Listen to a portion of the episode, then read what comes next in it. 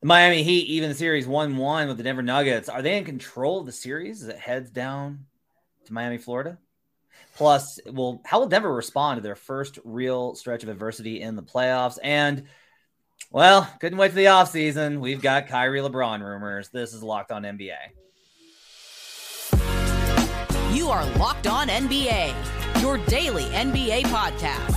Part of the Locked On Podcast Network, your team every day. Welcome to Locked On NBA, your daily source for all things NBA from the Locked On Podcast Network, your team every day. Thanks for joining us, making us your first listen. We appreciate you guys being on whatever platform that you've chosen to listen to us on, whether you're checking us out on YouTube, where you can catch a version of the show on video, or if you're listening to us on Apple Podcasts, make sure to leave us those five star reviews, Spotify, any app where you can find podcasts. We appreciate you guys making us part of your day. My name is Matt Moore. I'm the senior NBA writer for the Action Network and co host of Locked On Nuggets. My, my co-host is David Ramil. He is co-host of Locked On Heat. We just happened to be covering the two teams in the finals. Uh, so you can catch another matchup of this on uh, Thursdays or Fridays, actually, with uh, Wes Goldberg, David's co-host, and Adam Mares, my co-host. So we'll see where the series is at after Game Three in Miami. On today's show, we will talk about um, Jackson on last night's show covered kind of like Game Two. So I kind of want to look ahead and be like, all right has Miami gained control of the series? What does this mean going into the two games and in, in, down there? What can the Heat carry forward? We'll talk about Denver and trying to face their real stretch of adversity here in the playoffs after what was a pretty easy run. Um, all of those types of things on today's show, as well as we've got some LeBron nonsense that popped up because they can't leave well enough alone. NBA uh, drama. Can't can't can't not be in the spotlight for just just two weeks. Can't do it. Gotta gotta get out there and drum up some drama. We'll talk about it in the last segment. I want to let you know today's show is brought to you by Game Time.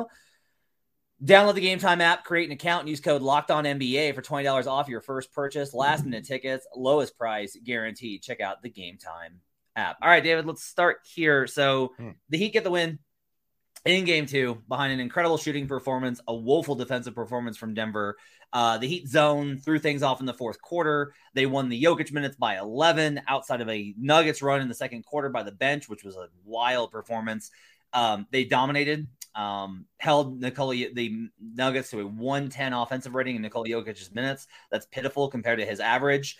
Uh, still only won the game by three. Denver had a shot to tie with less than a second remaining, which shows you the margin for error that the Heat have. It took a lot of these things, but this is how the Heat live: is they live in the margins, as they are fine and comfortable in winning games of this nature. My biggest question for you is, as somebody that covers the Heat and knows them very well, how confident do you feel that they're in control of this series? Do you think the series is completely shifted? Do you think they can get both in Miami? What is your general sense for how Miami will respond now with an opportunity to take control of the series and possibly be up 3 1 by the time it heads back to Denver for game five? I, I do think they can win both in Miami. I'll start off by saying that, but not, I'm not overwhelmingly convinced of that. I, I think you and I both spoke before the series began and, and talked about the potential volatility one way or the other, not really knowing exactly how the series was going to play out. Obviously, your prediction was much more optimistic about Denver's chances, mine leaning more optimistically about Miami. At the same time, just Miami has been so difficult to predict one way or the other. Uh, and just because their shooting variance obviously is a big factor, but the way they continue to beat teams, dragging them down to the mud, slowing things down, removing an aspect of what makes those teams in particularly good, and then just continuing to play their, their strengths and finding their identity time and time again. Cliche, perhaps, in, a, in an overall general sense, but this is exactly what Miami's postseason has been. So, having said all that, that's my my feeling is that Miami can easily win, or not easily, they can win both games. I wouldn't be all that surprised if they lost both games either, just because, as you mentioned, the margin for error is not particularly great. I think Miami found some things that work. Obviously, they're going to keep Kevin Love in the starting lineup. I think he was great uh, in terms of just having another big body out there, uh, you know, guarding Aaron Gordon, allowing Jimmy Butler to shift onto Jamal Murray. I think that was mostly effective. I think it kept Murray from getting to shots that he might normally hit or might get to his spots on the floor a little bit more easily with Butler hounding him. Mm-hmm. Yeah. Gordon, not particularly aggressive. Not sure if it was just because, as was reported later on, he wasn't feeling well or just because I think, again, Love did a fairly decent job of staying in between him and Nikola Jokic and limiting those passes that uh, Jokic makes so easily and made so easily in game one. So I think that was certainly a, a factor in Miami's favor. Aside from all that, can you continue to rely on 50% or 49% shooting from three point range? No, but Miami, again, they, this is what they've done all postseason long. This is the recipe for their victories, aside from that Knicks series. So, I, I, I, yeah, I don't, I don't know. I don't know that they have control of the series, but they are at home with a series tied one one. Nobody gave them that chance, right? Outside of that locker room, and maybe my perspective, but what do I care? What, what, does, what does my perspective matter in all this? I, I really just think Miami has managed to find a way to continue to to play to their strengths while removing the strength of their opponents uh, in a way that nobody really predicted. I both did and didn't. So I gave out like I I've talked about how like I picked yeah. the Nuggets in five because it was the only logical answer I could come sure. to. I, I bet Miami in game two. Like it was just feeling. It was just like pure feeling based off of how. Sometimes all it is, right? I mean, right. just a, a feeling. Yeah, the, so the shooting variance is like a, a, hot topic today, and like I've, I've talked a lot about it in Twitter, and yeah, I, I, understand that like folks don't want to hear it. But it's, um, it's a real thing. It, uh, well, it's it's funny to me because it's just like the smart heat voices in the room are like, oh no, yeah, they're shooting completely ridiculous numbers. That's absolutely part of it. They just keep doing it. We keep waiting for it to end, but they just keep doing it. So right. like, I don't think you can go into these games and be like, Miami's definitely going to shoot 49% from three. I also don't think you can go to these games and be like, oh, there's no way they do that again. Nope. Right. Like, right. And some of this too, I will say, like the formula here is pretty, when you actually kind of boil down what Miami's doing, you get a real clear picture of what they're doing, right? Which is let's, the, the game last night was 86 possessions. That is not slow. That is sloth like. Like, that is painfully, glacially slow and some of the weird calls in the second half, like a five minute delay for a pretty clear, easy transition take foul.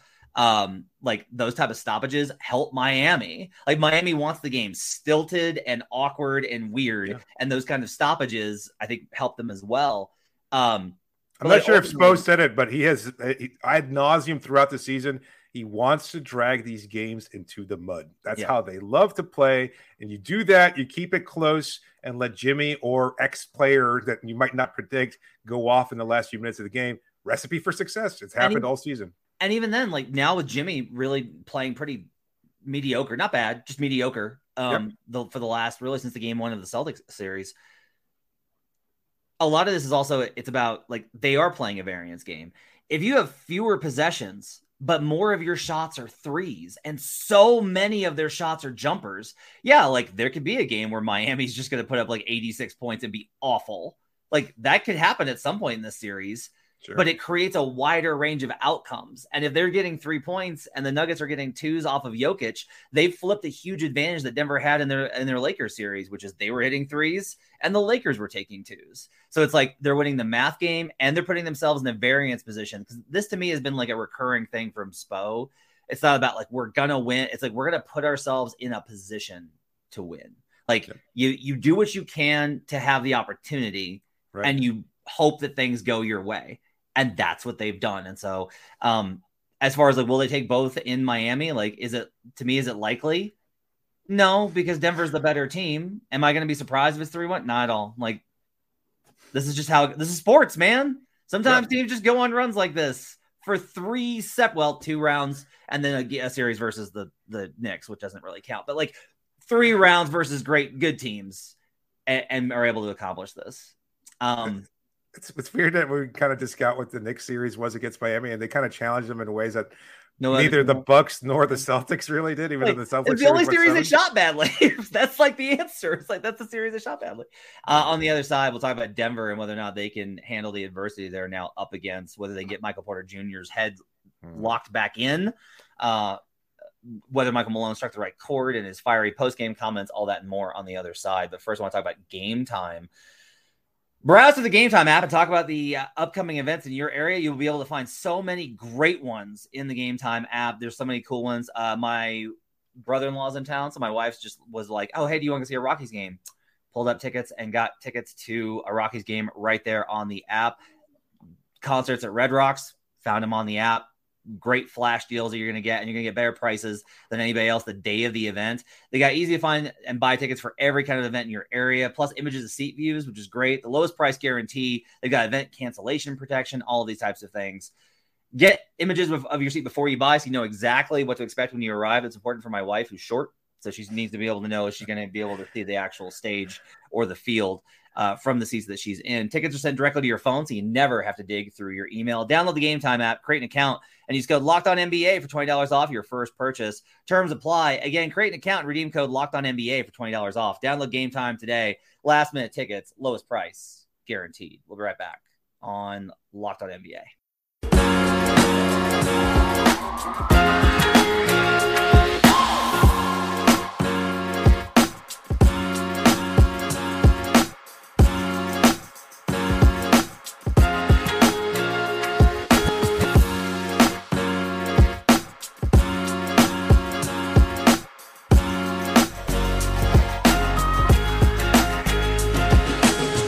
Back here on Locked On NBA, thanks for joining us. I'm Matt Moore alongside David Ramil. Uh, David is in Florida, where I will be heading this afternoon to cover Game Three of the NBA Finals between the Heat and the Nuggets. Excited to get me mm. some Cuban food and some ceviche. Let's go! Uh, very always excited when I get to go to Miami. It's one of my favorite cities to go. If you need um, recommendations, just let me know. I'm going to ask you. I'm going to text okay. you as soon as we get off this pod. Uh, all right. So on the flip side, the Nuggets face real adversity. I think for the first time in the playoffs. You could argue after when the series was 2 2 versus the Suns, Suns right. had won two straight, you know, coming back home. Devin Booker had been lights out, but it still felt like it was taking so much from Devin Booker for them to win. Um, you know, they dominated the, the Wolves series. Their one loss came in overtime and they swept the Lakers. So they haven't really been in this position. They haven't, they are not technically down in a series, but sure. they are tied. And now the opponent has home court for the first time in their in their playoff run. How has Denver's road uh, record been over the course of the postseason? Uh, it is four and three, I believe. Okay, fair enough. So, um, let's see. Yep, that's that tracks. Four and three. Um, they were a bad road team during the regular season. Hmm. The rest contingent matters. The games without Jokic matter. Like it's messy, like it is with every team. But like in general, Denver hasn't been a great road team, so that's another factor here as well. Um, the players were pretty mad last night themselves. And I will say that I get the sense from being close to the team that there was a little bit of buying there of like reading the own clippings.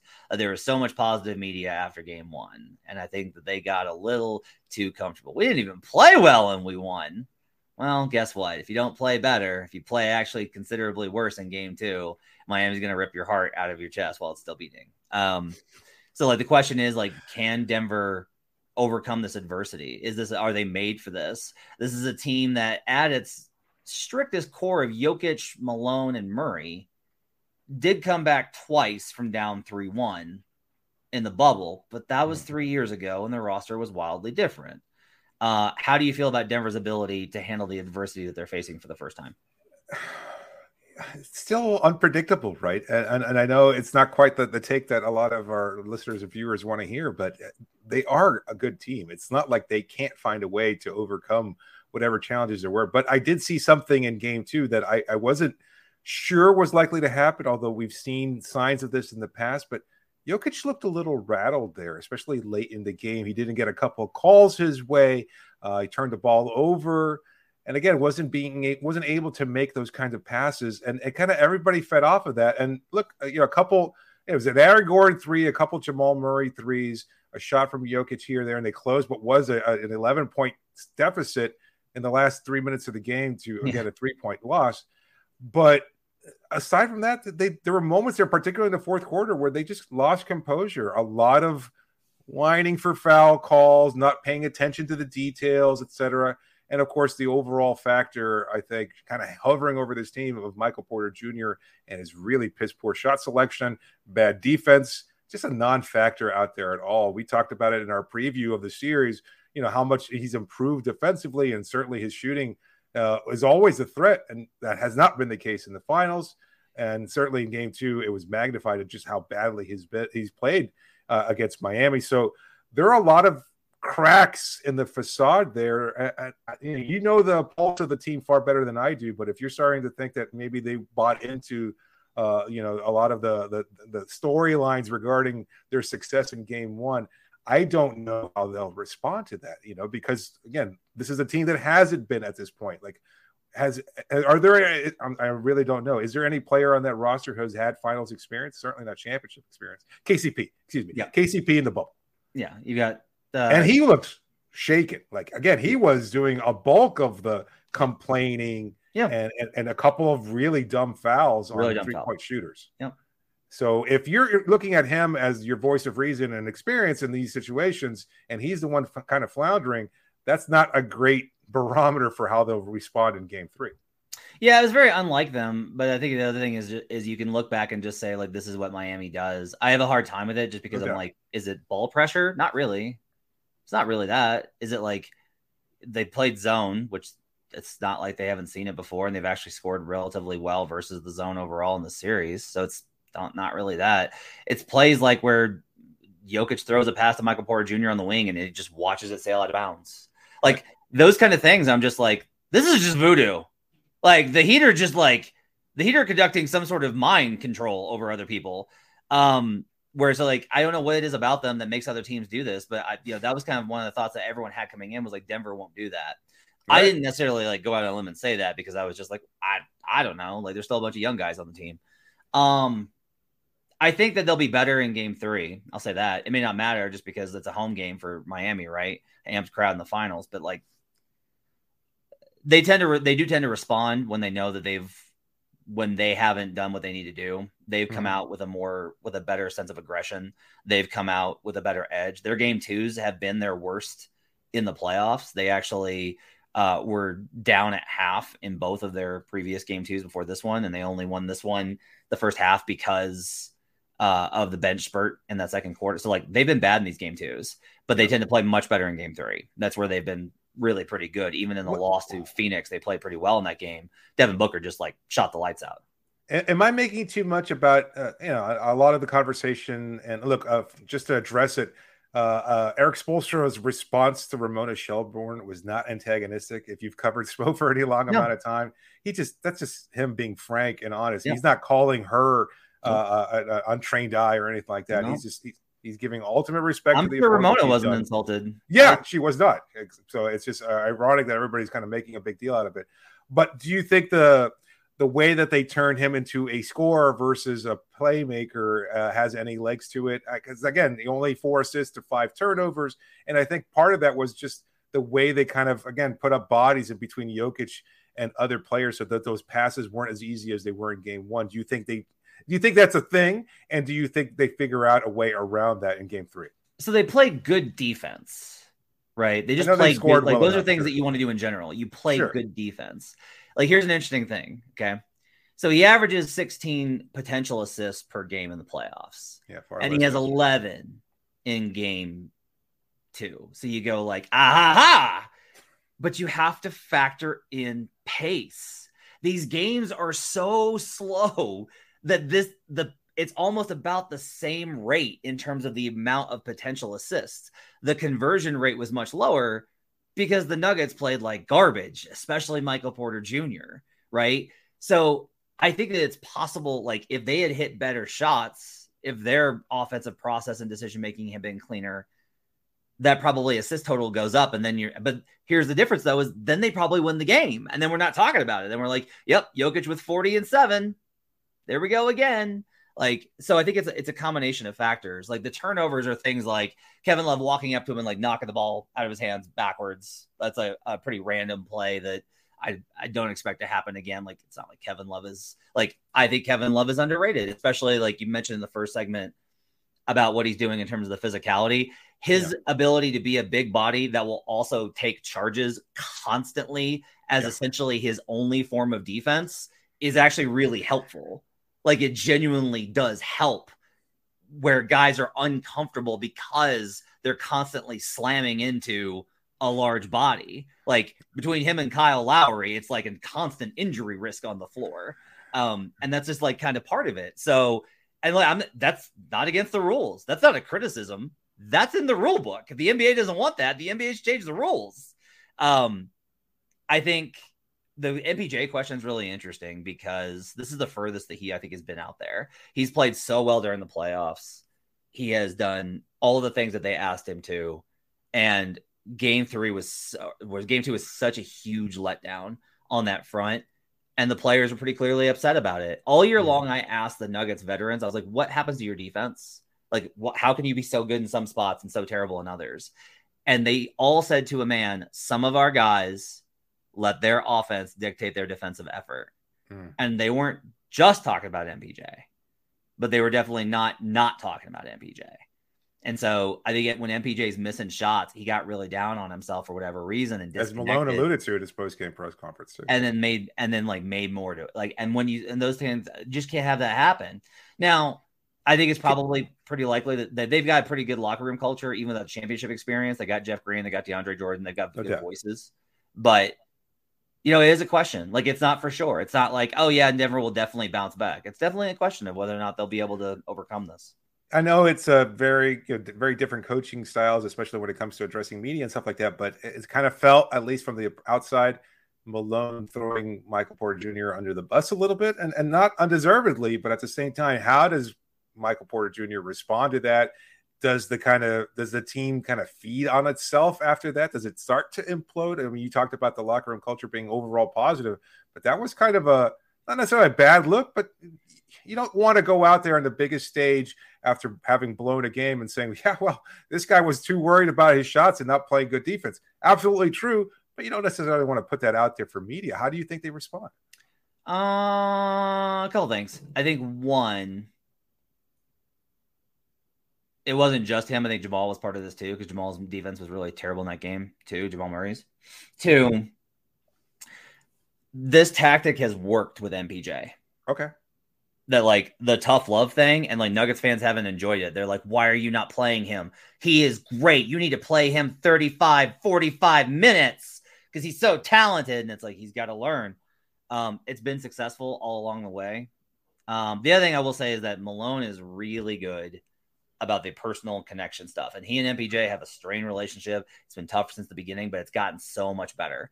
And when he's played well, Malone's gone out of his way to Compliment. compliment him. So it's not like a one way street of criticism. It's like when he's played great and like Malone has been like, let's talk about MPJ. Like he's made sure to note it. So I'm pretty sure that today when they get together, there's no, there's supposed to be no practice. That's not true. They're definitely doing film work and practicing today. He will grab, he will take, he will come up to MPJ and put his shoulder around him and he'll talk to him Right. and probably get him back in. Um, if he doesn't, it's bad, and that Okay. helps Miami. And maybe you're right. Maybe Okay. the maybe Miami's pressure cracks yet another team. It's entirely possible, but it's a question that we'll have to wait to see. Uh, one thing we will have to wait to see is whether or not Kyrie Irving and uh, LeBron James can keep their names out of the media during the NBA Finals. The answer is no. We'll talk about uh, the latest with those two. A possible team up in Dallas? Question mark! Exclamation point. We'll do that on the other side here on Locked On NBA. First, I tell you about Prize Picks and the one million dollar Superflex promotion. Every day of the NBA Finals, one Prize Picks user will win a chance of becoming a millionaire. One entry placed after 8 a.m. Eastern will be randomly selected each day, and whoever placed that entry will be given a six pick flex with the following payouts. If you get six right, that's a million bucks. Get five right, 80 grand. Four right, and you still win $16,000.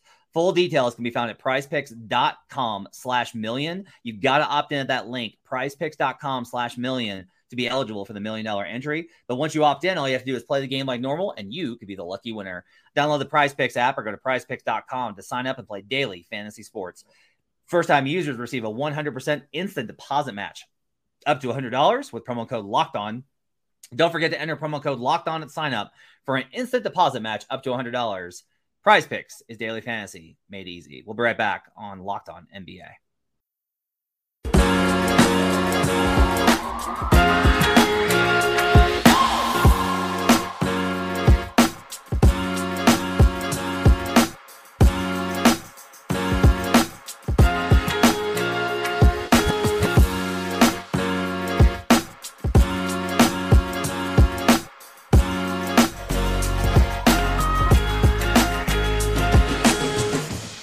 Back here on Locked On NBA, thanks for joining us, making this part of your day. Matt Moore alongside David Ramil. And as much as we'd like to keep the things focused on basketball, well, transactional nature of the NBA says no, no, no. Uh, I thought it was really funny, David, that uh, this is just three days after Adam Silver said in a press conference that both the NBPA and NBA agreed not to release any news on the Ja Morant suspension because they didn't want to distract from the NBA finals. And lo and behold, on a Monday morning, both Shams Charania and Chris Haynes report that Kyrie Irving has started trying to engineer a trade of LeBron James to his Dallas Mavericks. Just mwah, chef's kiss here. Uh, no ambiguity about this whatsoever. Sources Kyrie Irving has reached out to Lakers star LeBron James in attempts to see if James would come to Dallas. Irving is a free agent this offseason. Chris Haynes of TNT um, instead reporting that uh, there were actually conversations before the trade deadline uh, this season, and that actually uh, the Lakers then made trades that obviously turned their season around and rebuffed it. Uh, a lot of folks already like there's a lot already like a ton of content on this, and like the general reads are such. This is most likely um, an attempt by Kyrie to start planting his interest in playing with LeBron. And if he can't, play, if LeBron's not going to come to Dallas where he makes all the money, if he resigns, then Kyrie can wind up going to LA. Uh, there's also those that feel that this is a, a leak from the Lakers side that potentially this could be impacted by um, LeBron wanting to put pressure on the Lakers to make the moves that he wants, following up on his retirement, not threat, but suggestion. Uh, then we have the idea of him potentially being traded to the Dallas Mavericks. Um, David, we'll get into like your thoughts on this and and the whole dynamics, just so we're clear. Unless the Lakers are interested in Maxi Kleber, Tim Hardaway Jr., mm. and uh, like some other random player, Vale? Reggie Bullock, hmm. Josh Green, maybe he's Ooh. he's young, athletic, pretty good. unless they're interested in that package for, let me see, check my notes here. LeBron James, the greatest player of a generation, who scored 40 in an elimination game three weeks ago. Unless that's what they're looking for in their return, along with like every pick Dallas has, and they don't have many until like 2029. Uh, don't think it's going to happen because Dallas has that, or the Lakers have absolutely no reason to facilitate that other than just like wanting to make LeBron happy. And that's a lot to give up and get bad return for to make that trade work.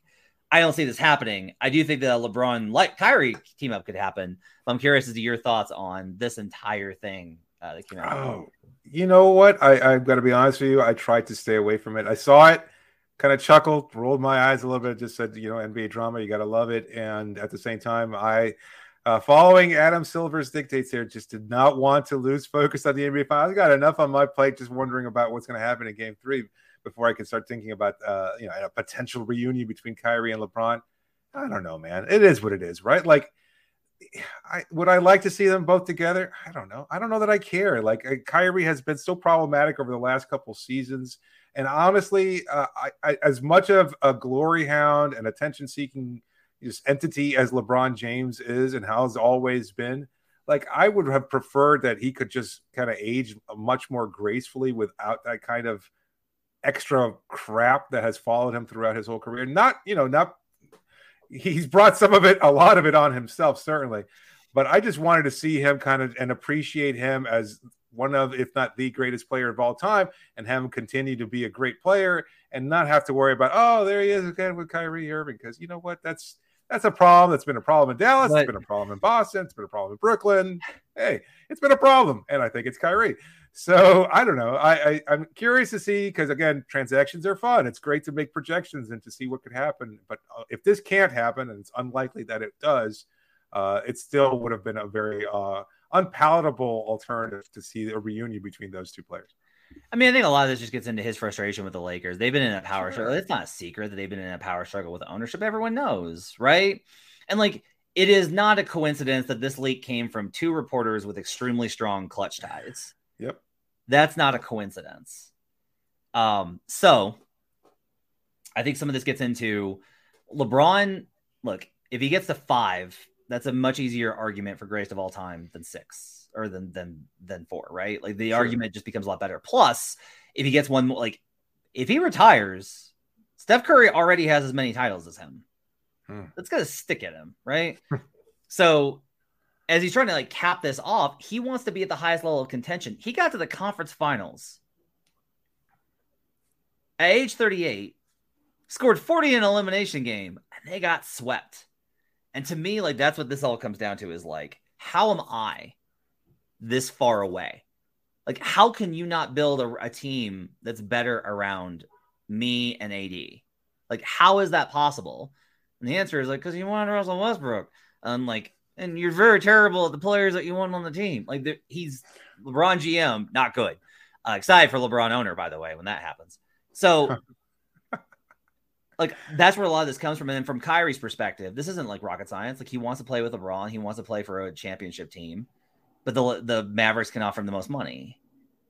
So, from that perspective, why He's not? got to come here. I'm not giving up any money. Right? Yeah, exactly. Like that's that's the thing is like what and because this is Kyrie is a member of that vein of players that have been around for this last decade or so that they want it all. They want right. the city and the contract and the championship opportunity. They want everything. Like the finals are between two teams that are not built like that. Denver is not the destination city. Miami is. But what Miami's really done is they've attracted guys with a specific, like, there are there's a lot of stars that Miami doesn't want because Miami's like you don't you would not fit in here. You don't do things the way we do things. Um, but these players want everything on their terms, and that's just like how it winds up. And they look, they're the most important and talented players in the world. They are worth every penny. So like them willing that influence, I don't blame them for it. You know, because Lord knows the owners try and have everything too. They want to not spend money and win championships. Right. It's a battle, right? So I get this, but I do think that ultimately, um, like LeBron definitely does think that sure, Kyrie's had problems everywhere else, but like we won a championship together, so it can work. And I'm just like, I don't know if he's that guy anymore, man. I don't, I don't know if that's gonna work. Uh, but besides that, like it, it can't happen in Dallas. So uh, to me, this increases the likelihood that Kyrie Irving winds up in LA or that mm. Kyrie and LeBron wind up in a third city. Mm. Like, I don't know, Phoenix. Mm. But I think that uh, ultimately this one is going to come out as nothing. This is the important thing is to always don't just like hear this if you're somebody that pays attention to this stuff. Um, don't just hear this and like let it wash over you when it doesn't turn out to be anything the next time the news comes out about Kyrie or LeBron, remember this these events and how because I'll just say this from my time covering the league, these folks aren't subtle. There's always breadcrumbs left along the trail. Absolutely. Uh, all right, let's get wrap it up for Locked On NBA for a Tuesday. Thanks for joining us. Appreciate it. Uh, we're recording this on Monday afternoon, so hopefully no major news. Knock on wood breaks in between now and when I get into uh, Miami, Florida at midnight Eastern. Uh, we will see you guys again next week. Make sure to check out the show tomorrow. Jake Madison and John Corrales will be set up for you next. Uh, make sure to check out Locked On Heat for coverage of Miami Heat and their 49% three point shooting throughout the NBA Finals. You can check out the Denver Nuggets for more coverage of Michael Porter Jr.'s mood swings over at Locked On Nuggets. Thanks for joining us, everybody. Catch David on Twitter at DRomel13. We'll see you guys again next time. Thanks for joining us on Locked On Nuggets. Uh, Locked On NBA. Oh, Locked On Nuggets and Heat. Locked On NBA.